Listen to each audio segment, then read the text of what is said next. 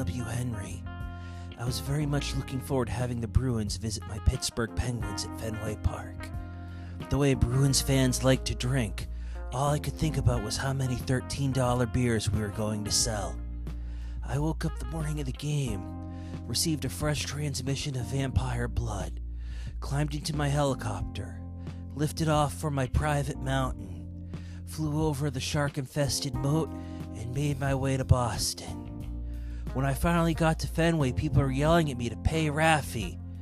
When I made my way from my corner office through the stands to the field, fans were booing me. It was unnerving. I don't know what I can do about this. I've looked into building a secret tunnel to Fenway. Unfortunately, the park is built on reclaimed land and is below the water table. If I build a tunnel, the tunnel would flood. The only solution might be to fly in on a jetpack and land on the roof.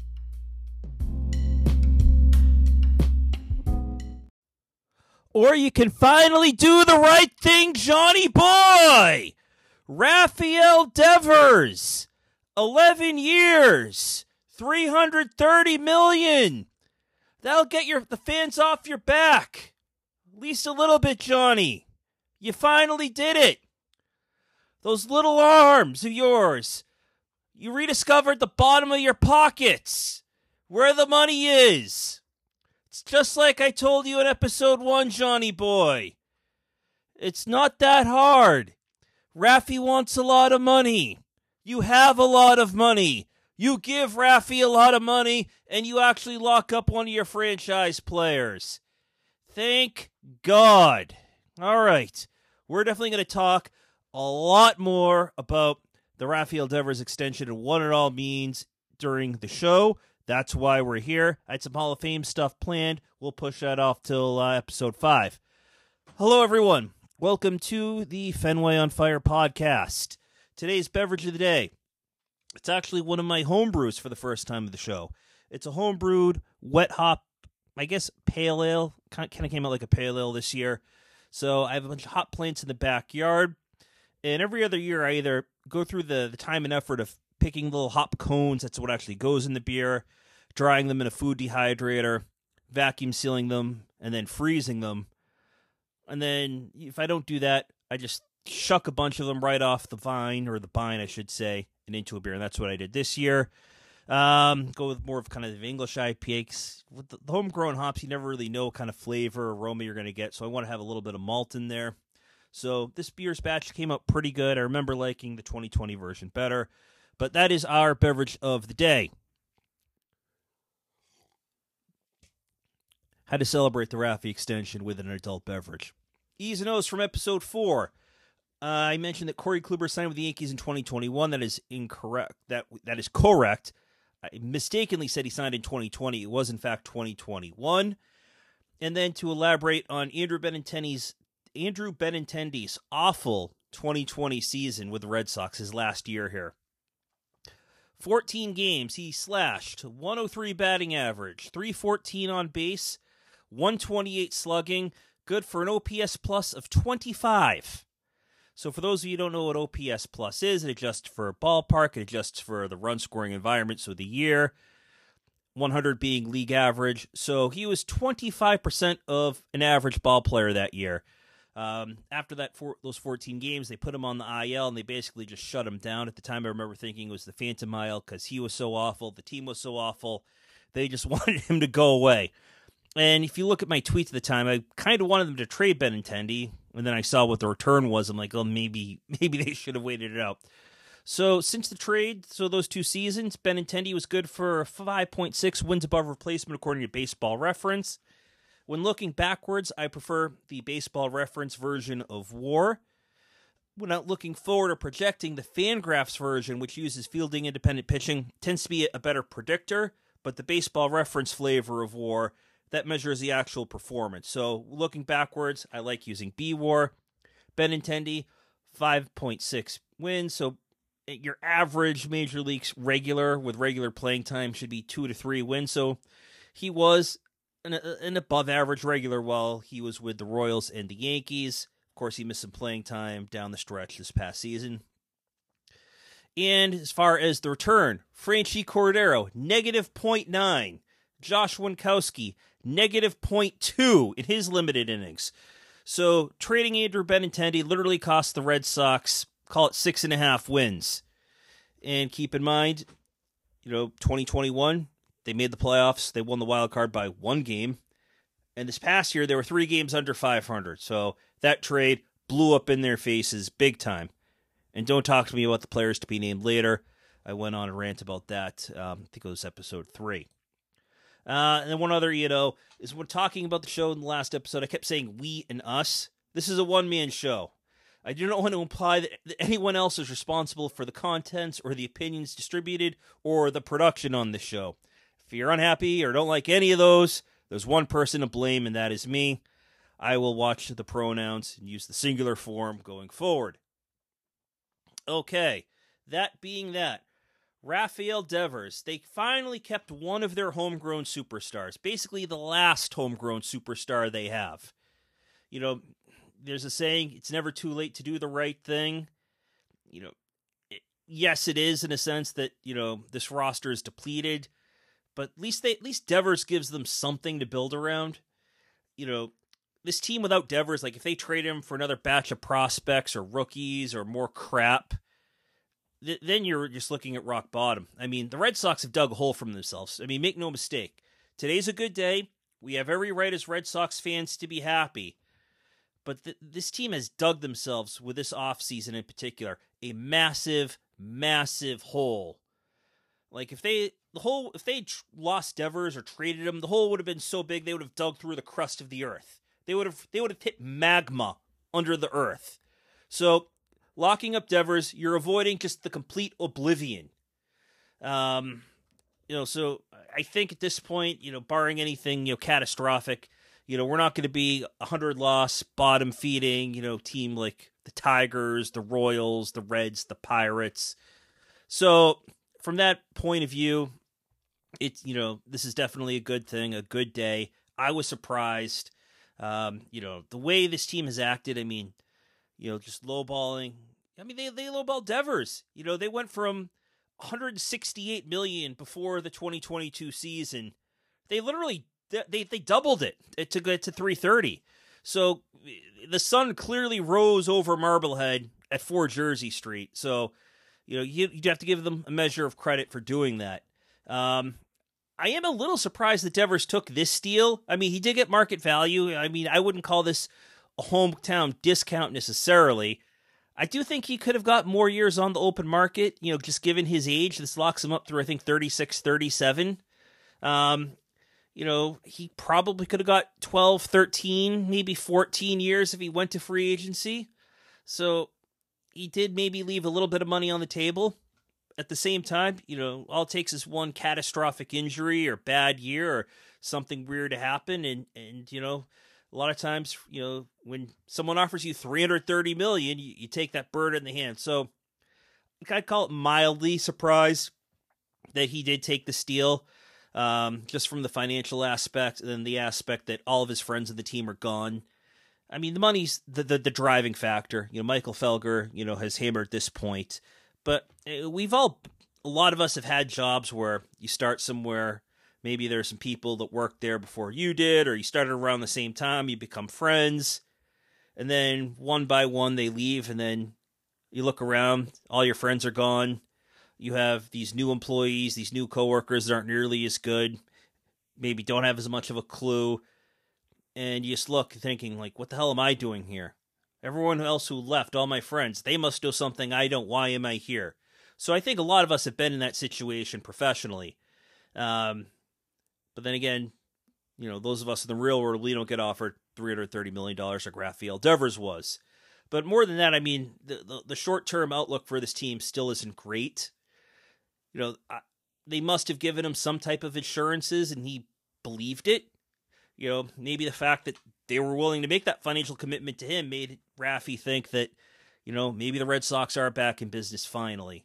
Um, the no trade clause or the lack of a no trade clause is a little bit interesting. You know, typically these types of deals, there's some type of no trade protection. You know, the player, you know, they want control if anything does change and uh, the, the club does want to move them.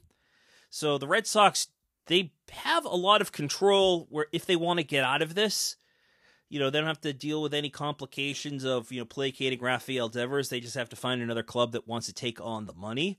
I mean, that in and of itself for these types of deals is difficult. There's a reason why, you know, these players at, you know, the the one tenth of the one percent, the top, you know, handful in terms of you know salary. Those guys seldom move. That's why the Alex Rodriguez trade was as complicated as it was. Um, so I, am sure this is something that the Red Sox insisted on. Um, but also on the plus side, there's no opt out in this deal.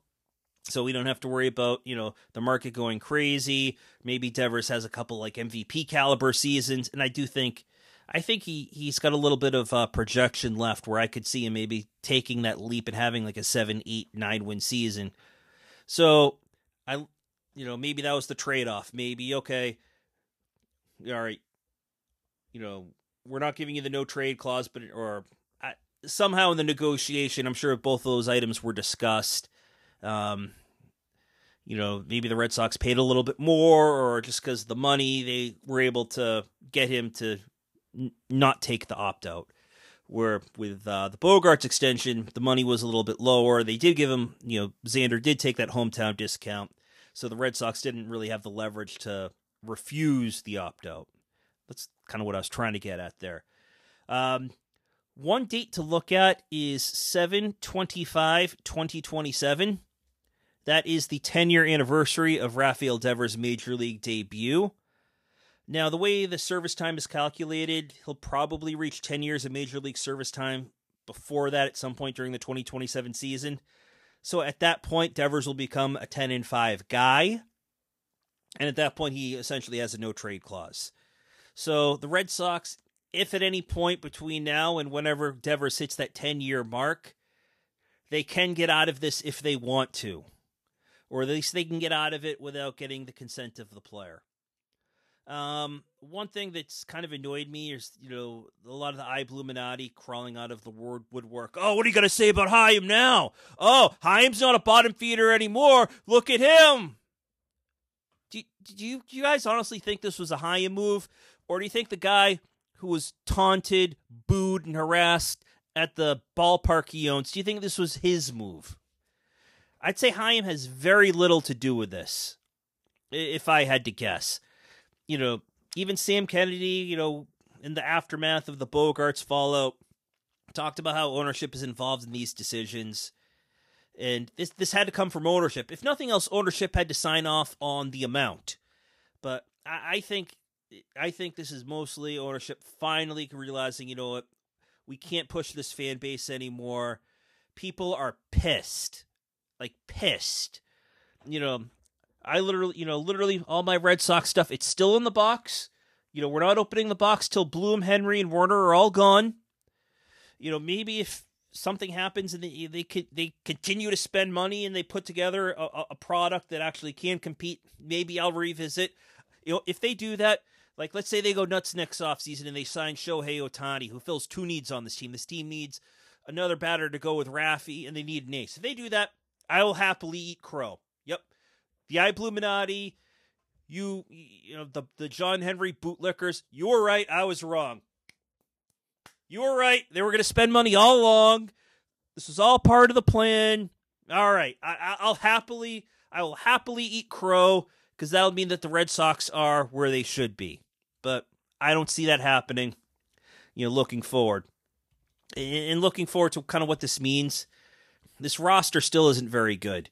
Um, and it wasn't very good when they did that one year deal by, you know, basically settling and avoiding arbitration.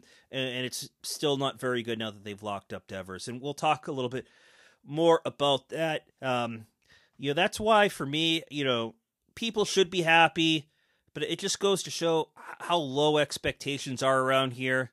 I mean, the, the minimum should have been keeping Bogaerts, Devers, and then adding a legit front of the line pitcher that this team needed.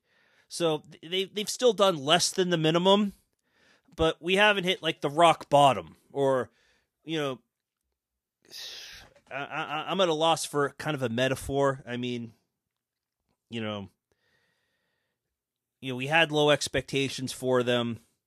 They're whatever the lowest, whatever you thought, whatever you thought the worst case scenario is, we're not the worst case scenario, but we're still not in a good place. I, I think that's kind of a good way to put it. Um, but for today, you know, I you know, you you can be happy, but Jesus fucking Christ, just, just some of these people are just going overboard. But I did want to talk about the reception that Henry did get in the Winter Classic. I mean, those fans who booed him walking through the stands are heroes. That Pay Raffy guy, that guy's a legend. He deserves a statue. I mean, that was incredible. Uh, and then the guy next to him, hey, pay anyone. The pay anyone. I mean, that kind of took it over over the top. You know, yeah, it really did. It just kind of that gave gave it that little extra, a little little bit of spice. And, and pay anyone. You know, I was gonna say that that'd be a good fantasy team name, but you know, now that they've gone through with extending Raffy like they should, um, you know, if you're really angry, I guess you can still use pay anyone as a fantasy team name for the upcoming season. And also, I imagine like all the former Red Sox, you know, the guys that this team's gotten rid of, uh, either let leave as free agents or traded for nothing. You know, the guys who were all, you know, you know, hanging out at the All Star game, posing for the photos, kind of the little mini 2018 reunion. I just imagine them all on like a group text, just kind of sharing the video, just kind of laughing amongst themselves. And you know, I thought the people in the crowd in the video, they were all in all, they were pretty restrained, especially for a Bruins crowd. Like there were, there were no like f bombs or you know we want Xander or sell the team. You know maybe because it was you know you know the Winter Classic was like a one o'clock face off and people are outside the park pretty early, so maybe that's why I was a little bit restrained. So you know these fans they got their message across, but dare I say in somewhat of a of a classy, respectful way. Um, and not letting the guy in with the pay Raffy sign. That's lame. World Wrestling Entertainment WWE crap. Like what WWE will do from time to time is, you know, John Cena's, you know, supposed to be the good guy. You know, all the little kids, especially little boys, would love John Cena, and the adult fans hated John Cena, so they might bring an anti-John Cena sign, and the WWE security wouldn't let him through the door. So this is the crap type of crap that they would do. It's embarrassing that the Red Sox did it, and of course, you know, they're gonna blame, you know, some you know, part time, you know, security guy, you know, some guy, you know, who, who's working gatey at Fenway trying to make extra money, probably has another job. He's out there on a holiday, freezing his balls off, and we're to blame him. So bad luck. At least the team admitted they were wrong. Not that I want to really give them credit for it, but that was lame. You know, hopefully, you know, in some of these earlier episodes, I talked about how we need to make the atmosphere toxic. Maybe if they do some other moves. I don't know what those moves would look like, but maybe, you know, it just doesn't have to be completely hostile over there if they actually start showing some initiative to improve this product. Um, and then, you know, you won't have fans, you know, walking in with bags in their heads and sell the team signs and t shirts and things like that. Um, but if that does happen, you know, let the people in. As long as you're not harassing other individuals, using, you know, slurs, you know, racial, whatever. As long as you're not doing that at the ballpark, you know, you should be able to say or do basically anything you want. Especially if you're paying, you know, God knows what to, to get into that place and, you know, your $13 beers, your $8 Fenway Franks with the shitty ketchup and all the, uh, and all the rest. So, bad luck for the team on that front. But again, to the fans at the Winter Classic,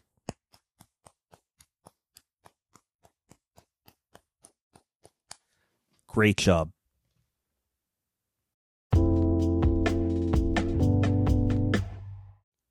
So, what does this deal actually change for about the Red Sox or with the Red Sox? Uh, as far as 2023 is concerned, not much.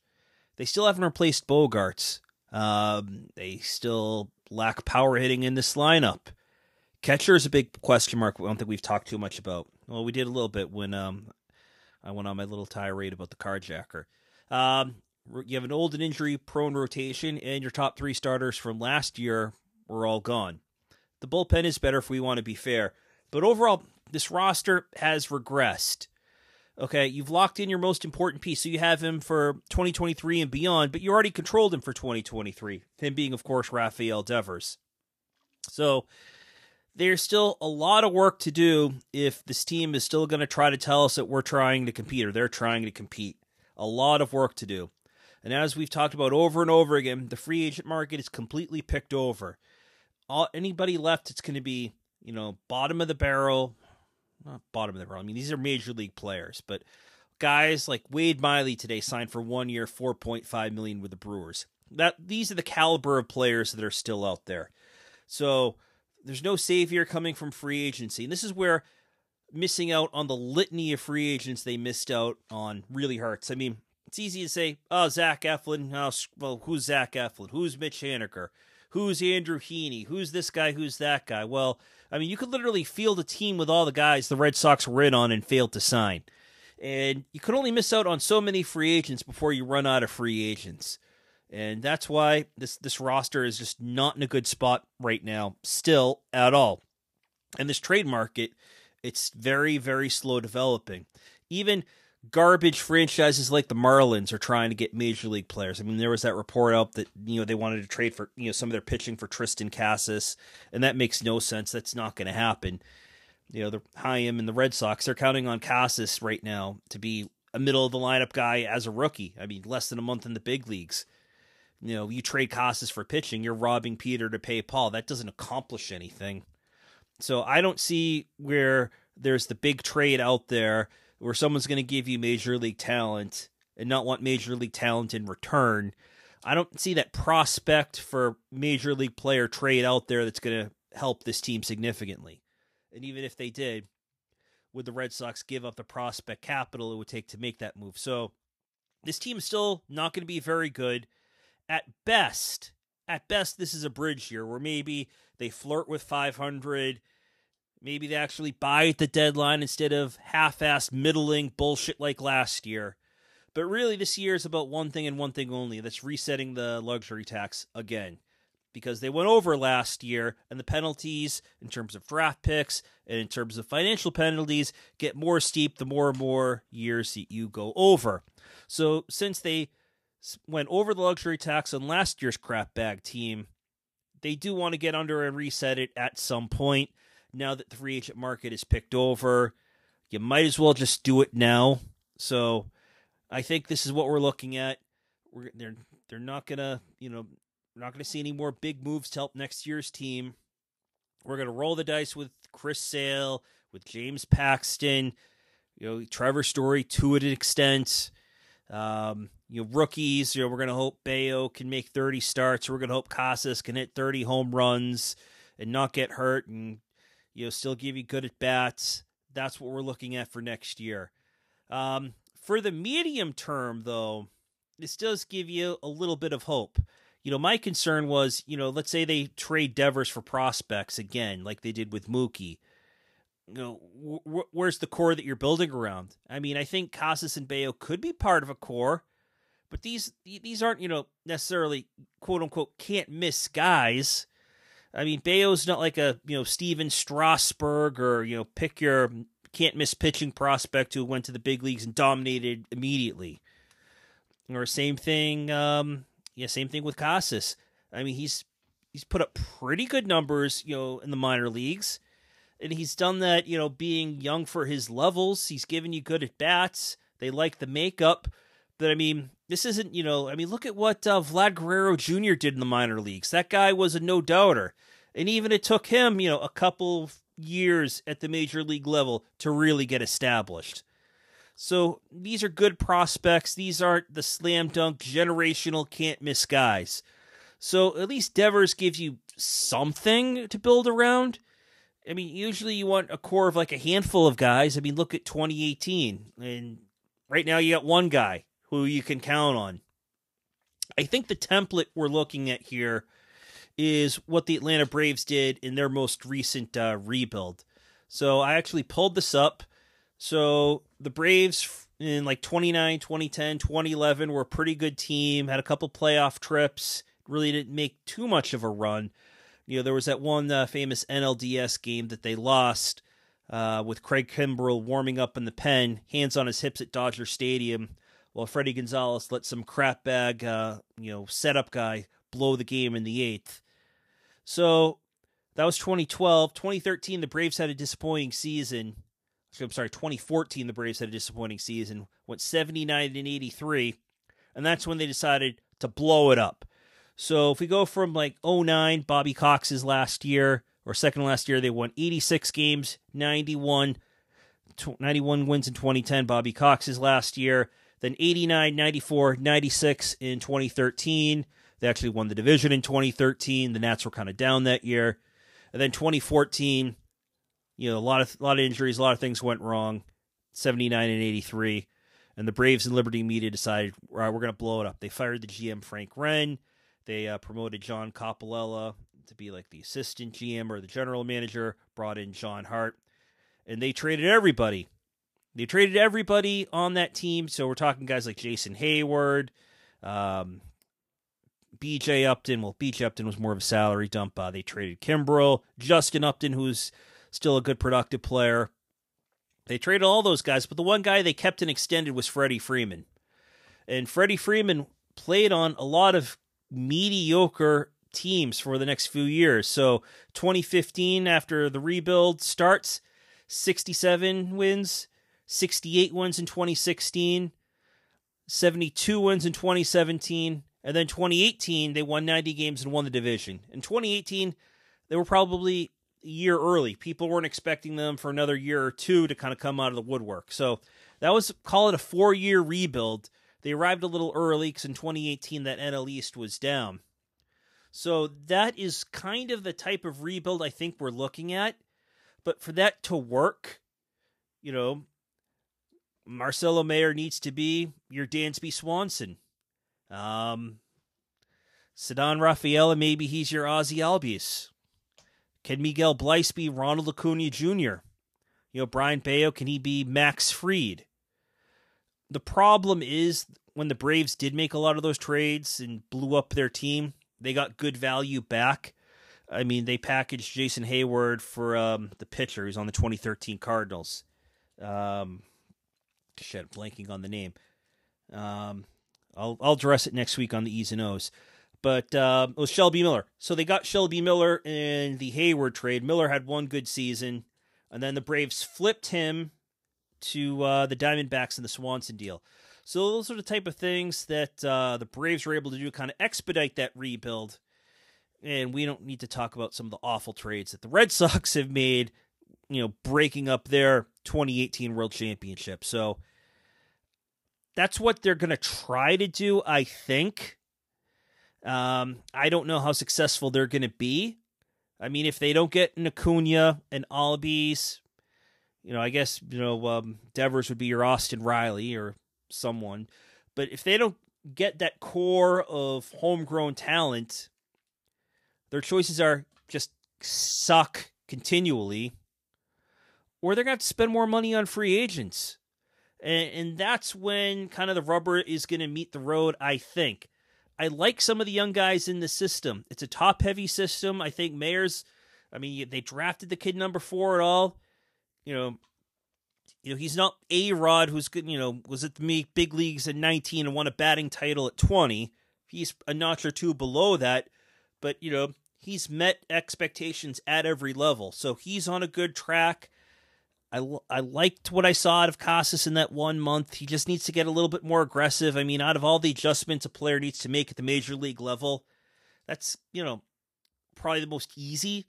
You know, if he was Bobby Dalbec and couldn't hit a high fastball, I mean, that's a little bit harder to adjust than just swinging the bat more. And I think he'll do that and they'll give him the instruction he needs. You know, I don't think he's going to necessarily be like a rookie of the year contender or an all star as a rookie. I think he'll need a little bit of time. Um, but he has the tools, he'll get there. Um, it's just a question of some of these other guys. Um, you know, whether this team is, you know, going to be able to turn this around in a couple years or if it's going to take longer because look, look at what's happened with the Texas Rangers. Yes, they've spent obscene amounts of money the past two off seasons, you know, bringing in DeGrom and Seager, Nate Eovaldi, who we'll talk about in a minute. And the reason why they did that was they had a failed rebuild. They had all these young guys, you know, guys like Nomar Mazara, Rougned Odor, you know, guys that were touted, got to the big leagues and just didn't pan out. Martin Perez. Martin Perez didn't pan out. They let him go. Then they actually brought him back as a cheap free agent, and he made an All Star team last year. But that's what can happen when you're a big market team and you count on the young guys and they fail. At some point, you have to just spend the money to kind of pay out, buy your way out of your developmental failures. People forget. Go back to the 2004 team. You know how many homegrown guys were on the 2004 Boston Red Sox? Think about it for a sec. Go through that lineup. Catcher Jason Varitek, that was a trade. First baseman Kevin Millar, that was technically, I think, a trade or a purchase. The Marlins tried to send him to Japan because they wanted to collect a half a million dollar, you know, posting fee. Mark Bellhorn, basically, he was non-tendered by the Cubs. Orlando Cabrera, that was a deadline deal. Bill Mueller was a free agent. Center field Johnny Damon was a free agent. Left field Manny Ramirez was a free agent. David Ortiz, non-tendered by the Twins, he was a free agent. Your only homegrown guy on that team was Trot Nixon. So if you do make some sure trades and you do spend money, you know, you can build a winner that way. It's harder because your front offices generally are smarter. I don't think you see guys like David Ortiz get non-tendered anymore, or even a guy like Bill Mueller Teams would look at his on-base percentage and bat-to-ball skills and would give him a contract. The Red Sox are able to sign him on the cheap, or so that might be what they have to do if these kids don't work out. But that's what they're banking on. Don't be fooled. That's what they're banking on. But beyond that, what this does, beyond just the on field product, you know, this will hopefully shed the poverty franchise label. I mean, this is what the sixth biggest contract in baseball, or the, you know, poverty franchise doesn't give a guy three hundred thirty million dollars unless you're the Marlins and you backload it and yeah, it's a fake contract and you trade him before the real money kicks in. But generally, you know, the, that's important for this team to shed that poverty franchise label. I mean, the team was a joke. That's kind of been one of my catchphrases on the show. They're a joke. The whole industry has been laughing at this team. I mean, not just, you know, shit posters or podcasters or people like me, you know, you know, nutcase fans. I mean, respected people. Kenny Rosenthal, Peter Gammons, Buster Olney. The, I think I saw tweets from the editor in chief of Baseball Prospectus. Fangraphs has had multiple articles mo- mocking this team. Even the Washington Post. I don't even know even know they cover you know sports really, other than the DC teams. I saw that article recently, the Washington Post wondering what the hell this team is doing. This team had a credibility problem, and the credibility problem is they had none at, at this point. So that's another part of the reason why they had to do this. So this at least start to rebuild the credibility. I mean, they're still in a massive hole, both in terms of talent and credibility, but this is a step in the right direction. That's why they had to do it. Um, probably the best metaphor I saw for kind of where this team stands in, in the landscape was uh, Carrabis on his podcast compared the Red Sox to Nickelback. Just people just were literally loving to hate this team, and that's how far they had fallen. And hopefully, this is just a step. This is what this. It's a big step, but it's just a step.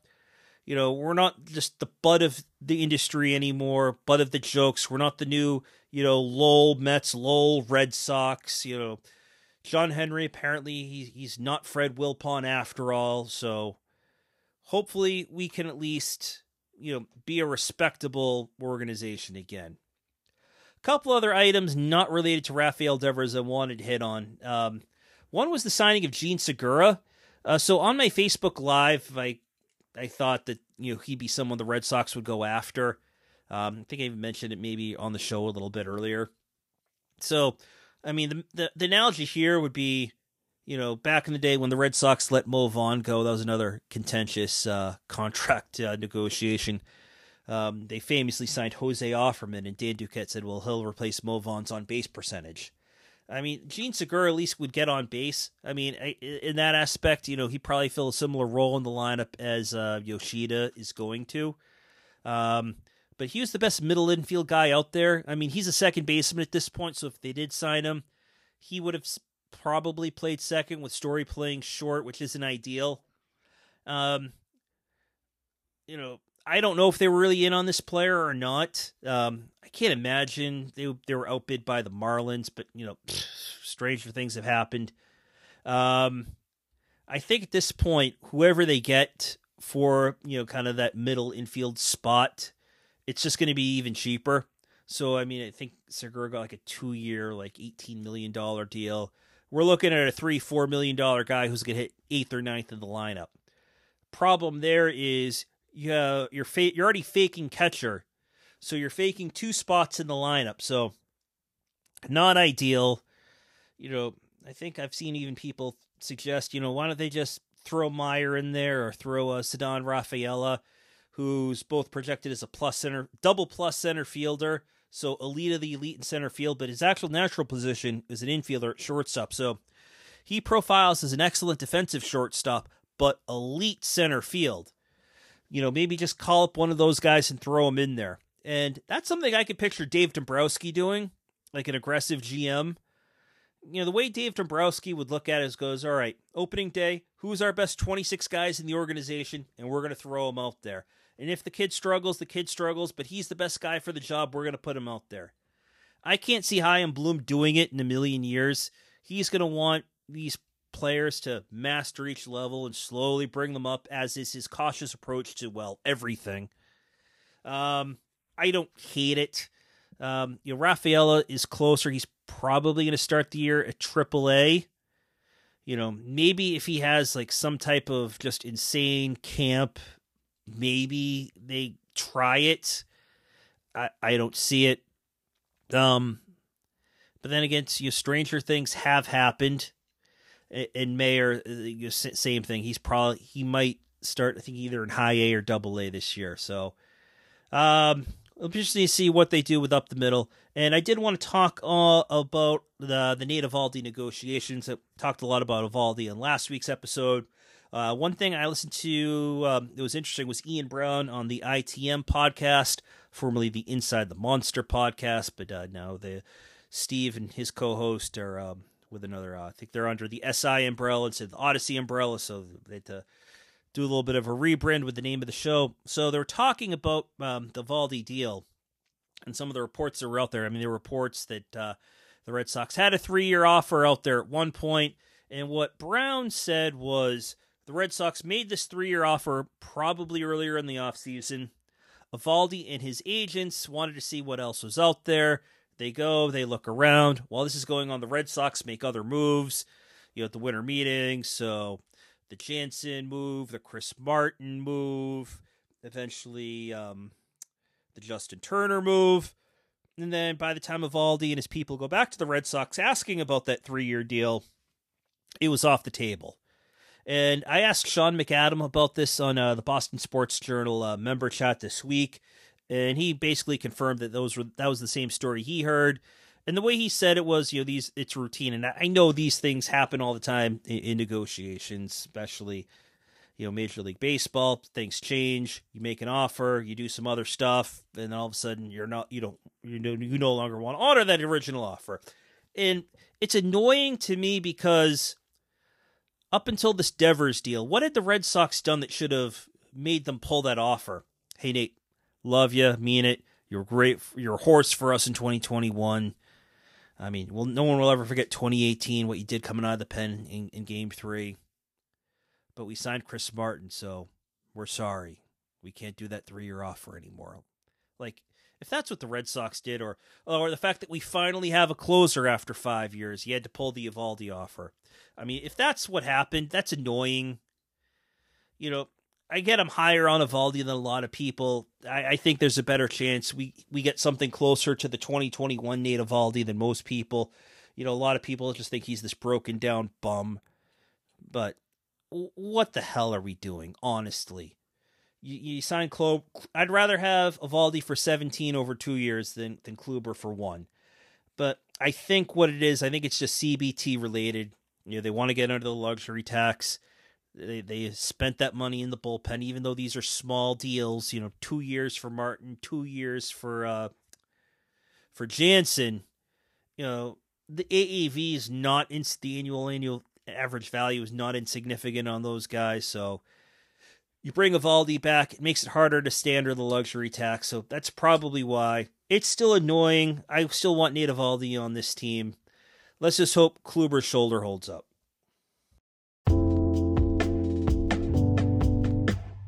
Thinking again about why the Red Sox had to do this deal, um, I keep thinking about something that Tony Maz had said over and over again on the radio, um, talking about Devers. They don't have a choice. They have to give him a boatload of money. They don't have a choice. Realistically, the Red Sox' only choice was to do this deal or just complete and utter irrelevance. Irrelevance locally in Boston, you know, compared to the other teams in town. Irrelevance nationally as a national brand, as an iconic franchise. relevance within just the industry. You know, again, the poverty franchise label you know, you, you let this guy go, you might as well just, you know, tattoo poverty franchise on John Henry's forehead. So they had to do this. They didn't have a choice. John Tomase, you know, shared some concerns he has about the player at NBC Sports Boston. You know, Devers wouldn't necessarily have been his first choice to give 300 plus million to. You know, he's concerned about the defense, the body. I don't share those concerns really you know, as long as Devers, you know, keeps up with his conditioning and his nutrition, I think he'll be fine. I mean, he's never going to be, you know, chiseled out of granite. He's got a naturally, you know, doughy physique, but you know, we're we're not selling jeans here, as uh, Billy Beane used to say. And the defense, you know, I think his defense is he has the tools to be above average over there. You know, he just gets sloppy with his fundamentals at times, just like his swing gets long. He goes through these kind of like weird slumps where at the plate, the swing gets long at the field. You know, the footwork goes, the arm angle goes. He goes through those kind of weird fielding slumps. I'm not worried about the player. But to Tomase's point, you know, would you rather have Devers on his contract or Mookie on the contract he signed with the Dodgers? You know, take the luxury tax and you know the the circumstances at the time, you know, out of it, just in a vacuum. Which one would you choose? you know, to be fair, I probably would rather have Mookie on his deal. Well, to be fair, I would rather have Mookie on his deal. But then again, you know, Mookie's been gone for, you know, almost three years. Devers has been, I'm sorry, not Devers, Bogaerts has been gone for a month. So he was the last superstar left. They had to do this. And I think, you know, one of these years, Devers is going to have a year where he's the approach and the swing and the mechanics where everything is just consistent at the plate. Kind of what we saw maybe April, May, June of last year. He'll put that together for a full season, and this guy will put up MVP numbers. He has at least one MVP campaign in him where he'll be that, you know, six, seven, eight, nine win guy. So I look forward to that, and I'm excited that that will be in a Red Sox uniform if and when it does happen. So, uh, I think next episode we'll definitely talk about some Hall of Fame stuff.